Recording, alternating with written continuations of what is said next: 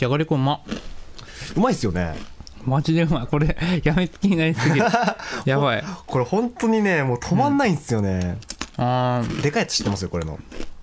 ちょっと、あーあの、長いやつ。普通のじゃがりこあったかもね。大きいやつとか。グランドって知ってます？じゃがりこグランドってやつ。なんかあったかもね。ちょっと高いやつ。めっちえー、ゃうまいっすよ。これダメだって。いや普段お菓子とか食べないんですよ、僕。はいあの、好きなんだけど、お金がないだけで買わないんですよ。で、こうやってね、誰か来るたびにお菓子とかお酒とか、はい。なんかね、持ってきてもらうんですけど、はい。お菓子はね、いいなってなっちゃいますね、こういうの。いいな。いいなってなんですか？なこういうのが食べれる生活っていいなとは少し思う。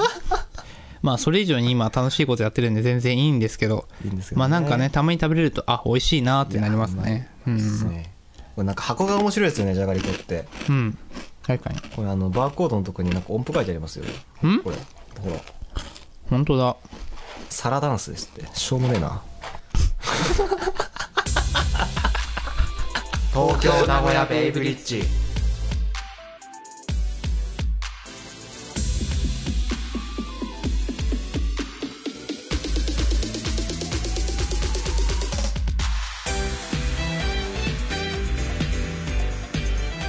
改めまして、キマで。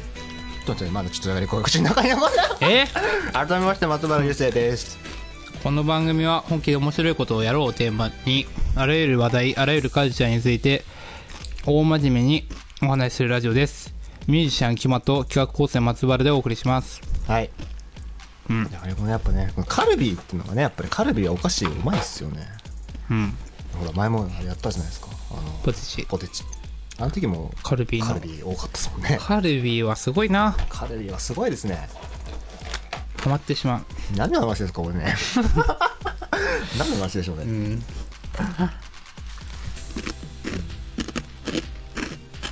ちょこれ前代未聞ですよじゃがりこ食べてるだけの時間っていうポリポリポリって。ポテチに比べて音がでかいからうん。いや、まあ、はい。はい、ね、じゃまあ、今回もはい、最後までお付き合いくださいと、はい。お願いします、お願いします。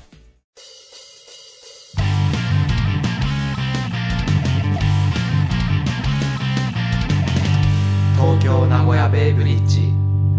なんかあの結城さん家に来ると、はい。大体いつもアベマ t v 見てるじゃないですか、うん、そうさね。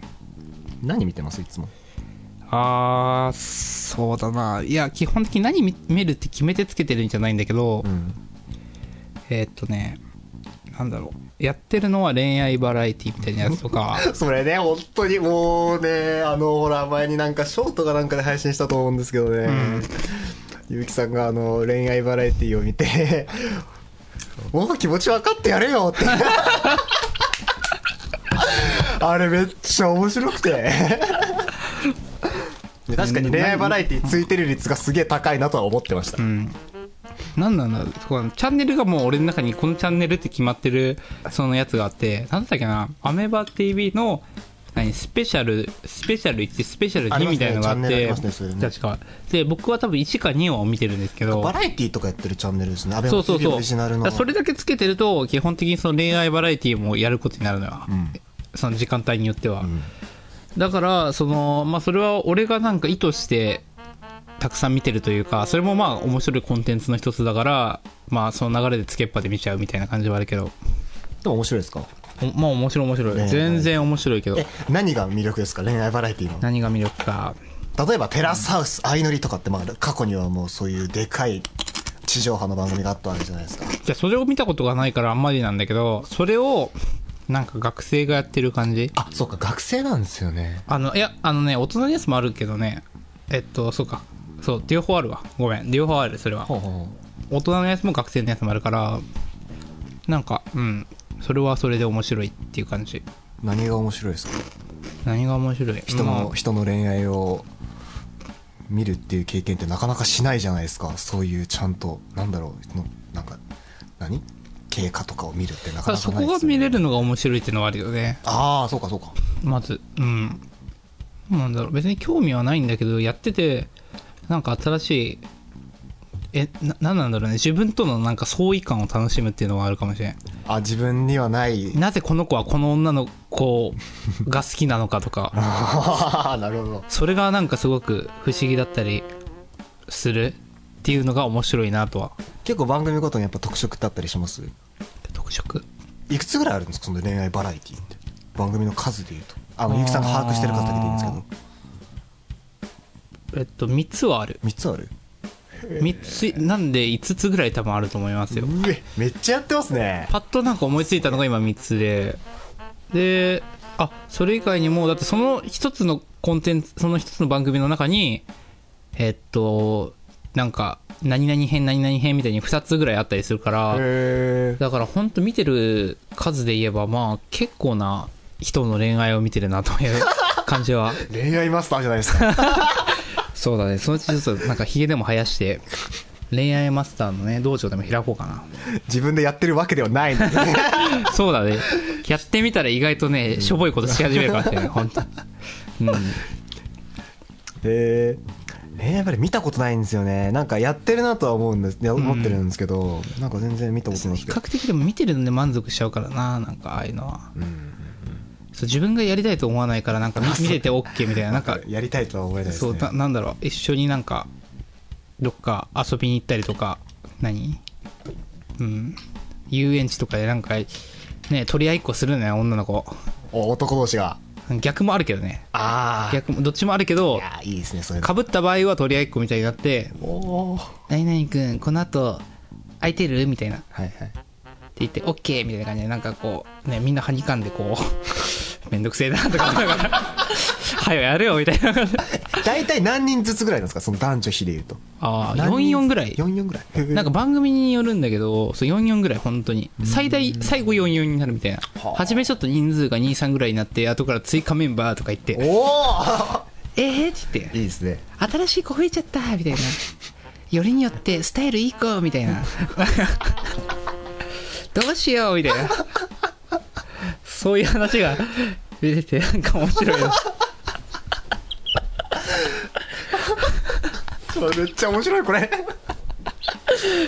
なんかそうそういうのなんですよね。んそこを見るところが面白いというか、なんか、露骨に出すことってあんまないし、うんその普段普通に生きてると、なんか人間ってその脳みその中恋愛だけにするってことがないと思うんですよ。僕からすると。でねで、ないのに、あの番組でも、ここには、もう何その、要は、付き合うためだけにやってますって番組だから、はいその出てる人たちも、もう一生懸命狙うわけよ。はいはいはいはいそこだけのことしか考えなくなるから、おーってなる。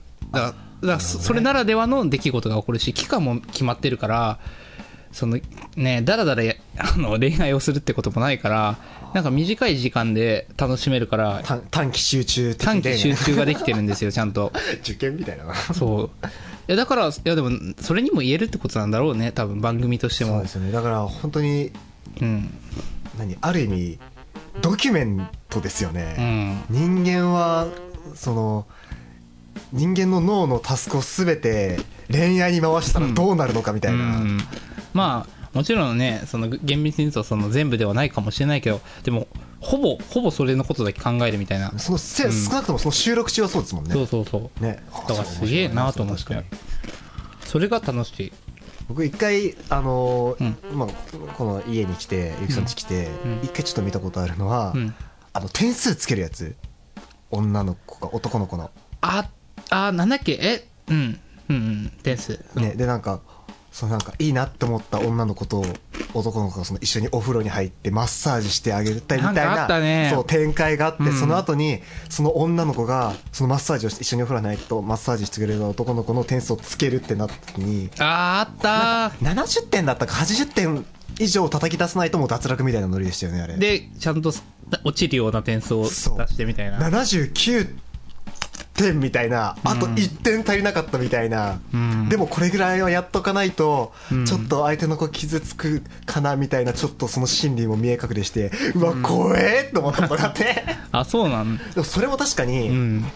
何？その状況だからこそ生まれることじゃないですかその感覚って、うん。マジで全身全霊かけてその男の子が女の子に会ってたわけじゃないですか、うんうん。それでも思いは届かないっていう。やっぱ女の子には女の子の好みがあるっていうそこの何？ちょっと血が剥がした感じっていうのはん。その確かにダラダラ多分続けてたらその感じってないと思うんですよね。そうだね。短期集中的にできやってるからその状況が生まれるってなんでこんな熱く語ってるんだ？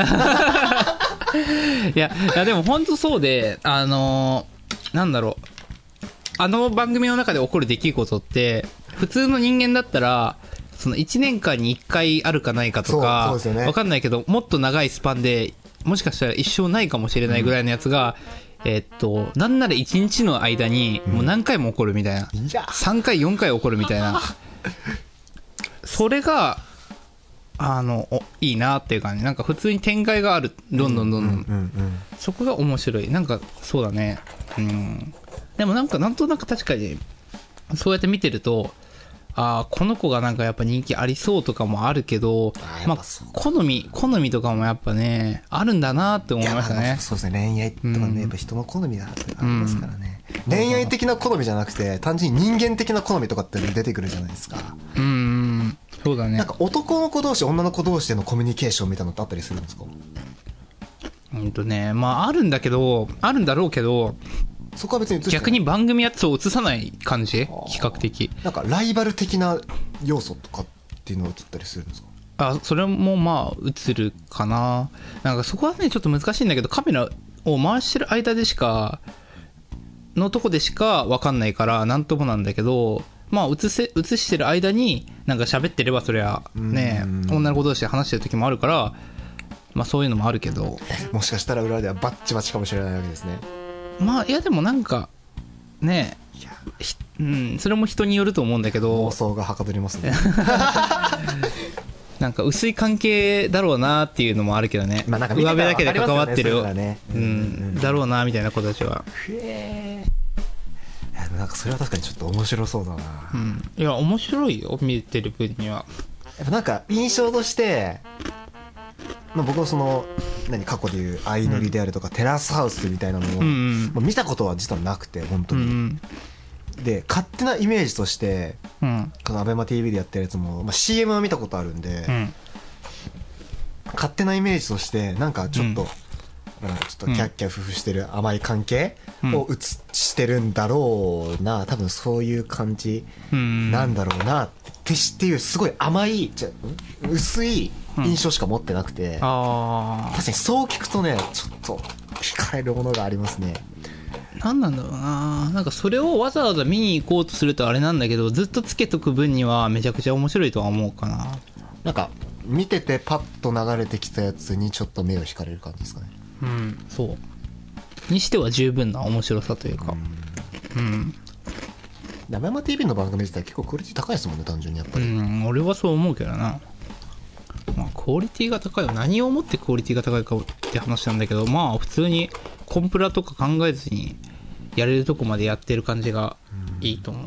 地上波であの女の子と男の子の一緒に風呂入ってるのちょっときつそうだなって思ったんですけどねやっぱりねああいうね。あれやったら面白いと思うんだけどあれはコンプラなのかな？なんかあっちの側面は別にやれそうな気がするんだけどどっかあるのかなコンプラみたいな。のあれ見ててあこういうのめっちゃ面白いと思ってやっぱこういうの見たいよなって思いながら見てました、うん。なんかそのある一種生々しい感じ。まあリアリティですよね。あそうか。多分そういうのこそ深夜でしかやれないのかな、うんかもしれないですね。ゴールデンタイムじゃ何？PTA が動くの？PTA 動くんじゃないですか。PTA だ！PTA 動くのかな？ああいうの。別になんか普通のことというか。うん。まああの状況は普通ではないですけどね。あそう？まあ俺は別に普通だと思ったでも正直。えマジですか？そう。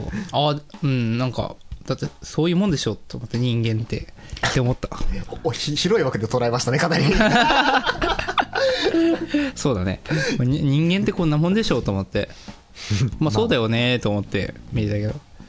うん。いやでもなんかそのね人間模様を見るのすごい好きで、うなんだ。アニメとかも群像劇めっちゃ好きなんですよね、まあ、ドラマとかも、うんうんうん。その人間の、まあ、表があってその裏も映るような、うん。でその裏を見えるっていうのは、えっと、表向きの人と付き合ってない時、うん。別の人とその接するときにうちらっと裏が垣間見えたりとかそれってかなり恋愛バラエティにも通じる部分があるなって思うところがあっうんうんて結局まあは分かりやすい話が好きな人と話している時はうん。これ僕は見たことないので、うん。えー、と前提として200%憶測で話しますけど今から、あの好きな人と話す時はうん。白い面、まあ、表の面が出るわうけじゃないですか、ん。でもそうじゃない人に接せられたらちょっと冷たい反応になっちゃう、まあ、ある種暗い部分がうん。裏の部分が出ちゃうみたいな、うんうんそういう人間模様が見れるなって思うのは、うん。僕はすごい魅力を感じます今のところ、ああ、そうなんだね。すごい今僕ねめっちゃワクワクしてる 帰ってからちゃんと見よう、見よう。これは見るうん、ずっと見よこれは見るう。うん、ずっとつけっぱで。めっちゃ面白そううん。なんか最近、なんかテレビで面白いって聞くのって、そういうマツコ会議とか、月曜から夜更かしとか、水曜日のダウンタウンとか、なんだ、ちょっと、それこそ、アメバ TV にも続くけど、ちょっとコンプラうんギリギリみたいなやつが、なんかすごいみんな好きって言ってるイメージがあるんだけ3ど。分の2マツコ・デラックスですねあー でマツコ・デラックス出てる番組面白いですねアウトデラックスとかあー。あれも完全にそっち系なんでなんかこう、タブーギリギリ。だから昔のお笑いみたいな発想なんだろうね。いや、それが残ってるものだけがなんか、これ、なんかギリギリのところをついちゃうやつがなんかやっぱ面白いんだろうね。やっぱみんなそういうのやっぱ求めてるんですよね結局、うん、テレビの中でもね、だって話題に乗るのそれだから、じゃあそれやればいいだけじゃんってなる。批判を恐れるってなんかわかんないけど、なんか問題があるかもしれないからできないんだと思うんだけど、そこさえクリアしちゃえば、うん。あの、番組としてもしかしたら一番ヒットするのを出せるかもしれない。そう思う。やっぱ面白いバラエティが、うんとねやっぱそういうコンプラ系とうん。あのさっき、えっと、リストアップされてた中で言うとマツコ会議はちょっと違くて。マツコ会議とえっとマツコの知らない世界またマツコ・デラックスなんですけど、は、えっと、最近よくある素人いじり系なんですよねあの素人いじり系でありそのマツコ・デラックスが何そのほとんど知らない自分の知らないところを知る、でそこを深掘りしていくみたいな話で、両方とも。うんうんそういう何あのまあ視聴者側からしても全く自分の知らないところを見ることができる。うんうんでそれをマツコ・デラックスが視聴者の代弁者となって聞くうん。みたいな構図。うん。っていうのも最近多いなと思いますね。なんかあれもそうですよね。あのー素人いじり系とはちょっと違いますけど知らないところを見るっていう意味ではセブンルールとか、いやそれはもうめっちゃ好きですよ僕、ね、あれは面白いですよね。セブンルールはもう長らくあの見てますね。見てます。かっこいつやってるかは知らない。いやでもああいうのやっぱ面白いですよね。もう好きな番組の必ず答えるやつですね僕がセブンルール。うん。恋愛バラエティからテレビのバラエティの話へうん。移ったところで。うん。アベマ t v って他になんかやってましたっけ？面白い番組。えっとね。あ極楽友のやつ。ああそうだね。なんかやってますよね。あれ好き。ああいうなんかの結構多いですよね。割とハードめなというか、ねうん。昨日でも昨日だったかな？昨日見てたかなんかのやつはドラゴンホリエ見てましたね。知ってます？ドラゴンホリエ。ホリエモンのやつですか？そうです。あれですか？あはい。の受験してるやつですか？あそうですそうです。そうですそう落ちたですやつ？はい。よくご存知。で そこだけ見ました。それも昨日生で見てましたね。あ落ちたんかーいって言って。落ちたんかーいっていうかまあ。あのそれ系も多いですよね。なんか受験する系。うん。なんか割と。あそうか受験もう一個あるわ。確かに。あの恋愛恋愛バラエティかける受験みたいなやつ。えー、何それ。なんかおこれはねあのあんま詳しく言えないのよ。っていうのもあんまちゃんと見てなくてあれなんだけど。なんかわかんないんだけどえなんか恋愛要は講師が講師がえっと何？要は彼氏みたいなやつなのかな？ちょっと発想が違ったらあれなんだけどだから講師がこ講師と恋愛するみたいな感覚でいや彼氏ではないんだ。だから多分違うんだけど講師が男の人で生徒が女の子でみたいな。ででその女の子の学生の子がその要は大学生の先輩みたいな人に教わって受験が合格できるかみたいな。あキュンキュンする。で合格したらなんとなんかわかんないけど付き合ってくださいねみたいな漫画の世界じゃないか。そういうのがある少女感じ漫画の世界じゃないか、ある感じ。そういう感じのやつ。うん。なんか、ね、あんまりなんか、ごちゃごちゃしてる。あんまりその、なんて言うんだろう。設定モリモリみたいな。設定モリモリというか、あの、なんて言うんだろうな。気持ちがなさそうな女の子のやつはなんかめぐめっちゃぐだってるけど。感じあるもう、もう知らないわ、みたいな。燃えますね、そういうの。うん。そういうのいいなそういうのいいんだ。いや、なんか、あのね、うん。恋愛アニメも好きなんですよ、僕は。あ、そうなんだ好。きなんです。へえ。そういう、なんかちょっと、何？なんかうん、禁断の愛系？じゃないですか。いや、禁断なんて思ったことないな。全然、全然、生徒と、あ生徒と先生ってちょっと、なんか、愛入れてはいけない関係みたいな。いやー、俺そんなこと思ったことないから全然大丈夫だと思ったけど。全然、あ、はーって、はーって。ちょっと一人でヒートアップしてそう、全然大丈夫だと思ったけどね。う。いやいや、面白い。そこの交わりは別に。あ面白い。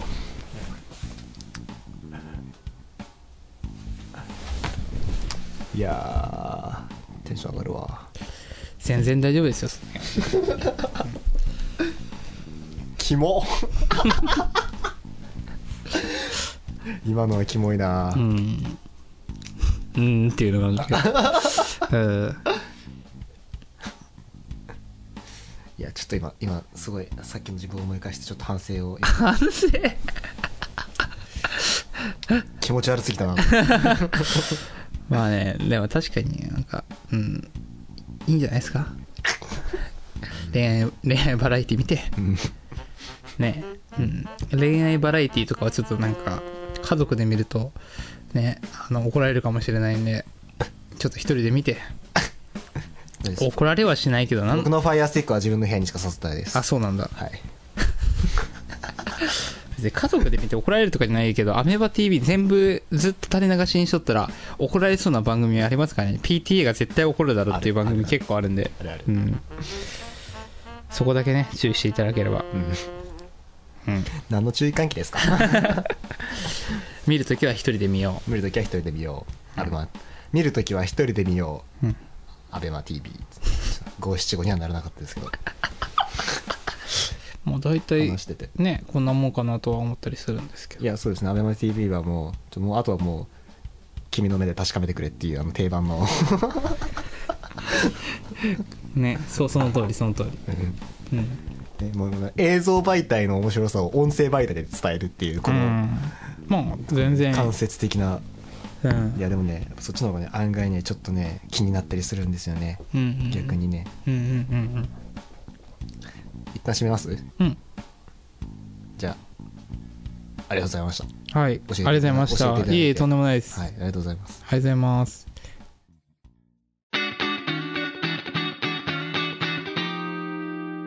筋トレ継続。東京名古屋ベイブリッジ。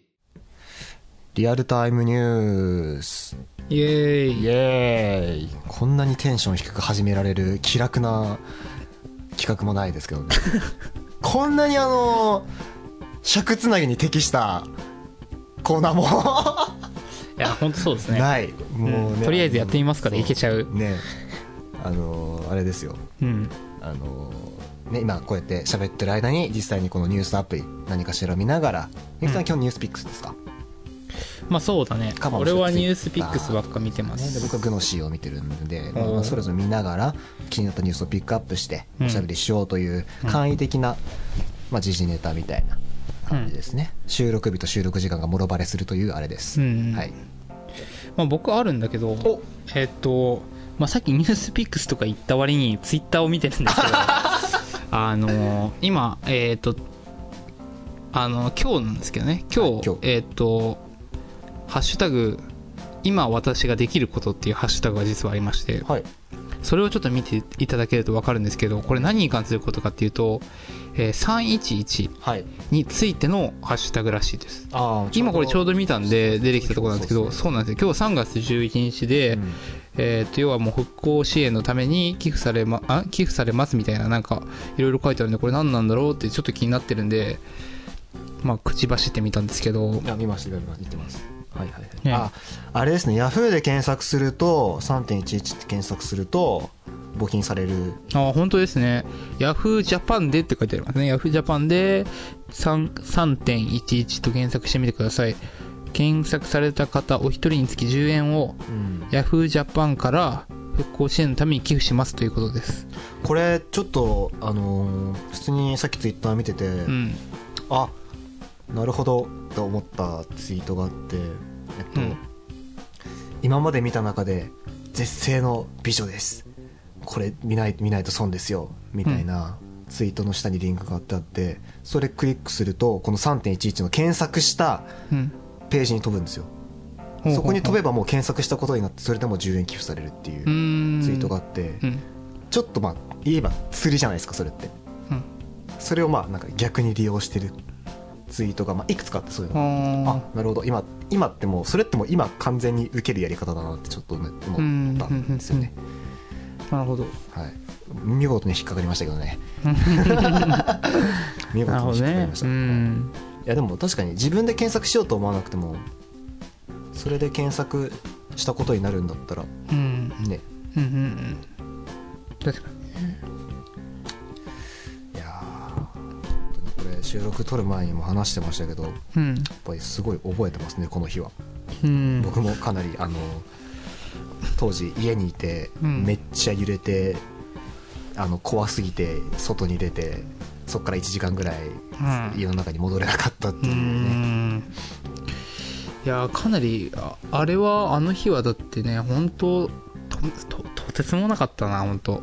テレビ何もやらないし。そればっかりでしたもんね。ひたすらあれあれだっけ？あなんかありがとううさぎをやってるやつだっけ？えシーツね。うん。だっけ、うん。あればっかやってても CM はそうですね。頭おかしくなるわと思って。自粛で。で結局その AC のそのジングルの「AC」ってやつがうん。あまりにも流れるからそれの音だけ消されてましたもんねもう後半ね。あそうなんだ。そうあのその音がもう逆にもうトラウマみたいになっちゃうって怖いからやめてっていうのがまあいくつかあって確かにそれは僕も決して正解だったなとは思う、うんあれちょっと確かにあればっかり聞いてるとちょっと不安な気持ちになりますもん。あの AC ってやつ。ちょっとあれってさそうあれ思うけどその番組のあれ番組とかどうにかならんの？というと？なんか悲しみを要はあれさ伝わればいいんだからさそのなんていうんだ今今も起こってるよっていうことをさ十分把握させなきゃいけないとは思うんだけどうん。あそこまでななんていうんだろううん暗くさせる必要あるのかなと思って。それはえっと当時の話ですか？今のそう当時の話。当時の話当時の報道のあり方ってことですか？あれって要は地震まあ余震もその後あったと思うけど。しばらくありましたね、まあ、あったとは思うんだけどえーっとが終わってからも多分結構あったような気がするんだよねそうどうだったかな？ちょっと具体的なことは言えないんだけど。まあ割とあのいわゆる自粛ムードみたいなのは結構続いてましたね。それって果たして必要なのかって思って要はうん。なんかもっと違うアプローチの仕方あったんじゃないかなとは思ってあれ何なんだろあのね確かにね正直えっともし自分が被災者になったうん。場合の立場で、あれずっと流れてたらう、うん。きつい、うん。ちょっと明るい話してほしい。なんかねうん。あれをすることにどう意味があるのか意味がないって言ってるわけではなくてなんかもっと最善の方法があったんじゃないかっていう。うーん。怖いんですよね、まあ、怖いものなのでしょうがないところはあるにしろ、まあ、確かにその別のアプローチがあるんじゃないかっていうのは確かにそう思いますね。うん。なんかもっと何まあふざけるわけにはいかないのは確かだと思うんですよ。それをまあうん。ネタにしたりとかっていうのはそれはまあ違うと思うのでっていうのもこれもねこれ思うんですけど外野の意見なんですよね。うん。どこに寄り添うべきかっていう話でうん。その被災してない人にその状況を伝えるのに寄り添うべきなのか、うん。被災した人の気持ちを助けるところに寄り添うべきなのかうん。多分その視点によって多分変わってくる気はするんですけどうん結局多分その地震があの起こってる間はそれを中継しなくてはいけないなとは思うしですね現状を伝えるのは大事そう伝えなきゃいけないと思うし終わった後は状況を伝えるというよりはどう支援していくかとかそうですね。そこに対する何かをしなきゃいけないのかなっていう感じはあるかな。スマップが毎年番組でそれはなんかやっててましたね。うん。今でもまだこういう状況は続いているので募金の呼びかけをしていますみたいなのをスモッそうだよね。番組でやってましたね。うん。そういうもっと未来へ進むためのアプローチっていうのは確かにあまり多くはなかったイメージがある、でなんならそこにそこに向かう企画をやる番組を入れるとか。チャリティー番組みたいな。まあなんかねね。そのチャリティー番組ってシンプルにチャリティー番組じゃん。結構テレビやってるやつって、はいはいはい。なんか工夫が工夫してみたらどうなんだろうと思って。いや工夫ももちろんあの人たち絶対してるんだと思うんだけど例えばキャスティングとかでさもっと何番組を見てもらうようにするためにキャスティングを選んでジャニーズとかを入れてうん。見られるようにして、でチャリティーに臨もうとかわかんないけどそのアーティストとか混ぜてとかうん考えてるかもしれないけどなんかもっと違う工夫の仕方あるんだろうなと思って。まあ、24時間はまあそのやり方ですもんね。24時間テレビはうんね、日本まあ、日本でいうチャリティー番組ってそれぐらいか。うん。うんいやでも確かにその逆に考えたらこんだけ災害が多い国でチャリティー番組があれ一つってどうなのって感じがしますねなんか。うん私悲しみを共有して俺はどうするのって思っちゃうタイプ。いやまさに申し訳ないけど。やまさにそじゃあそのもちろんそのあの苦しんでる人たちに支援をすることは大事だからあのあとか大切だと思うし俺もしたいと思うからそういう人のストーリーとか聞いてねより支援をしたいって気持ちになるかもしれないんだけど、そもそもそのコンテンツに目をね妨げてしまうようじゃダメじゃん。ダメです。うん、と思うからそこだけどうにかできるような何か違う手があるんだろうなとは思いますけど。バランス感覚難しいのは確かにあるかも。あの、うん。特に地震って、うん。さっきも話したけど誰にでも起こることじゃないですか日本にいたら特に。うん。あのやっぱりその恐怖を煽りかねない。っうん。ていうそこのバランス感覚多分めちゃくちゃ難しいでしょうね、うん。それこそもう恐怖を煽りすぎると目を妨げることにつながっちゃうんで、うん。かといって何？もう、まあ、それこそふざけるのもちょっと難しいと思うし。うん。難しいな。なんかバカなこと言うようだけどその例えば終わった後にふざける、ふざけふざけちゃダメなの番組で。あえっとねふざけるというのはとネタにするという意味でのふざけるはダメだなって話ですね。その番組として例えばバラエティ的にふざけるのはありだと思います、うん。もう別番組としてやるのは OK ってこと。はい、ただそれをそのチャリティーにつなげるのがすごいそこのバランス感覚が難しいだろうなっていうのですね、うん。それこそその被災者の不安を煽りかねないある意味、うん。うんうん。まあ、それは多分やり方によるんでしょうね。多分そこの工夫ですよね。うんうんまあその地震が起きたことでその地震が起きることは止められないし、うん。起きてしまったものは仕方がないとして、でその起きてしまった後の人たちをどうするかっていう対処の仕方。だよね。何に困ってるかってこと。例えば食材だったら食材だけにフォーカスをするってことが大事じゃないかな。それ。被災の状況を伝えることも大事だけどそれよりもそこにっていうか。今何を欲しているか。うん。ってことですね。とかね。そそういうことをなんかなんだろう。微妙に行き届いてない感うんがある。確かに分かんない、ピンポイントには。うん。だそこがだってそうだったはずなんだよね。確か3.11の時とかそうだったと思うけどその何？助けに行けなかったみたいな、あのなんだっけ、えっと名前が出る。なんかよくわからん。なんかが空気中にまき散らか。放射能ですね。そう放射能みたいなのがあんたらこうたらって話になって結局助けに来てくれる人も少なくてみたいな話があって。でもそれはいけないからっていう話だから。そうだよねだからそそことかもいろいろ考えた上で何かできたんじゃないかなっていうのはあるけどね。うん、うんそうですね。確かに今それをうまく伝えてあげなきゃいけないじゃん。でわか,、うんうん。分からずやみくもにねあの支援に行っちゃった人とかもいると思うし食べ物とか送ってる人もいたと思うけど。逆にその毛布とかばっか送られてきてみたいな話も聞きましたね、ああそうなんだとかまあこれも割と有名な話ですけど千羽鶴。うん。千羽鶴送られてもっていう。邪魔でしょ。あれ知ってます？処理に何億とかかるんです確か。あそうなの？いそう。や気持ちじゃないんだよなだから。う。ーん。本当それなんだよな。だからそうこういう時に明確に出るよねそのなんだろうね。気持ちの問題とか言うけどいや、ねいやちげえよっていう、ね、そこピンポイントになんかそのうん。気持ちの問題っていうのはこっちの気持ちの問題ですからねそうだね。ある意味気持ち分かってないからなっていう。うんいやもう確かに千羽鶴送るんだったらあの食材を送ってあげてとかね。ちょっとね娯楽欲しいみたいな話も聞きましたね。あそうなトランプとかそういうのでもいいから欲しいみたいな。子供がやっぱりうんとかも自分大人でもやっぱりそういうのがあるとないとっていうのは全然違うよみたいなうん。話を聞いたこともありますね。うん。そういうの確かに欲しい。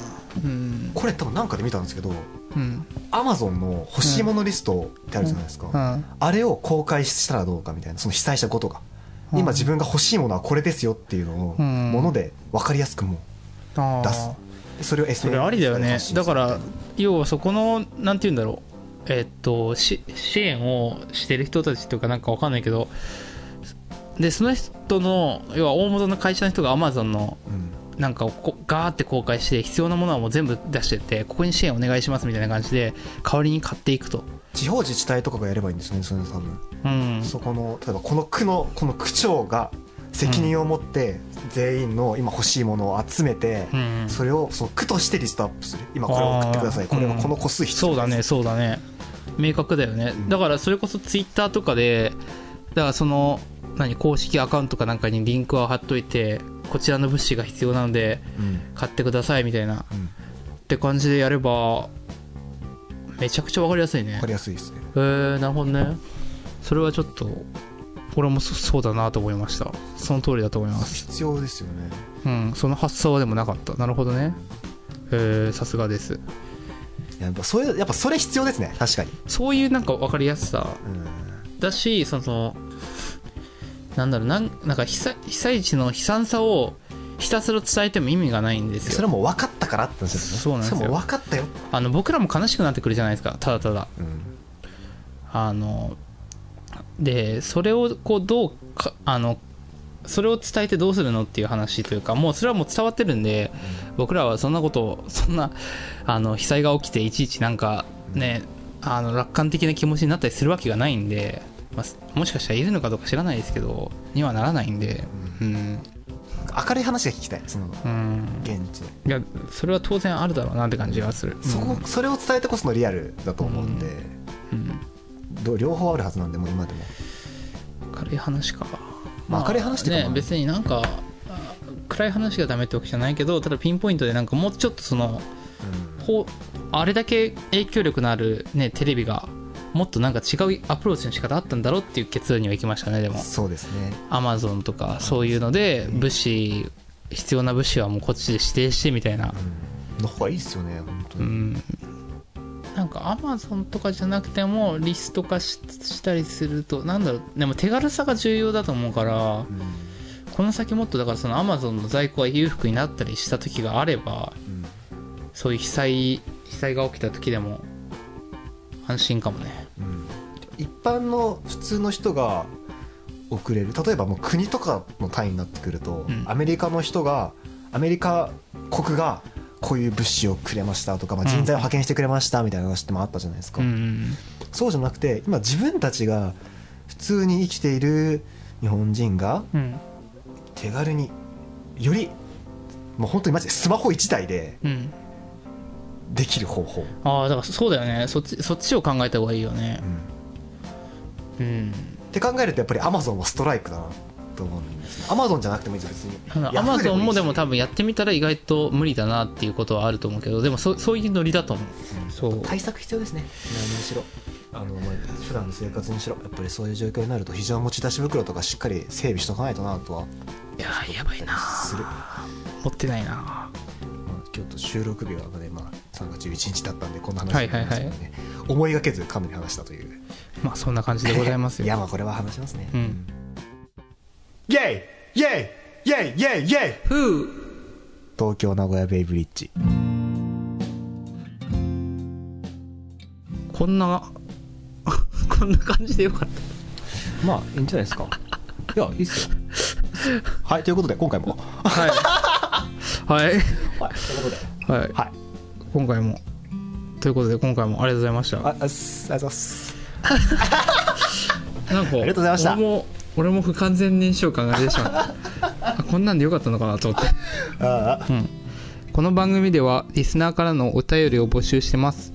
すべてのお便りは番組メールフォームまたはメールアドレス東京名古屋 .bb.gmail.com まで番組へのご意見やご意見ご感想ふつおた質問や相談各コーナーへのお便りお便り話してほしいトークテーマお待ちしております。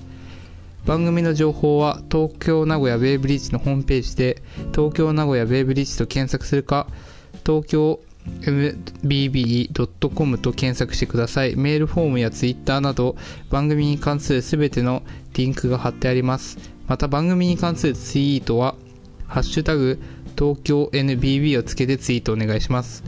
その他媒体に関するお知らせです。ショールームでは僕が毎日配信しております。ノートでは本編配信の他に各企画の情報やテキストラジオを配信しています。ぜひご覧ください。はいありがとうございます。はい、はい。えー東京名古屋ベイブリッジ今回は以上ですお相手はキマと松原優生でした。また次回よろしくお願いします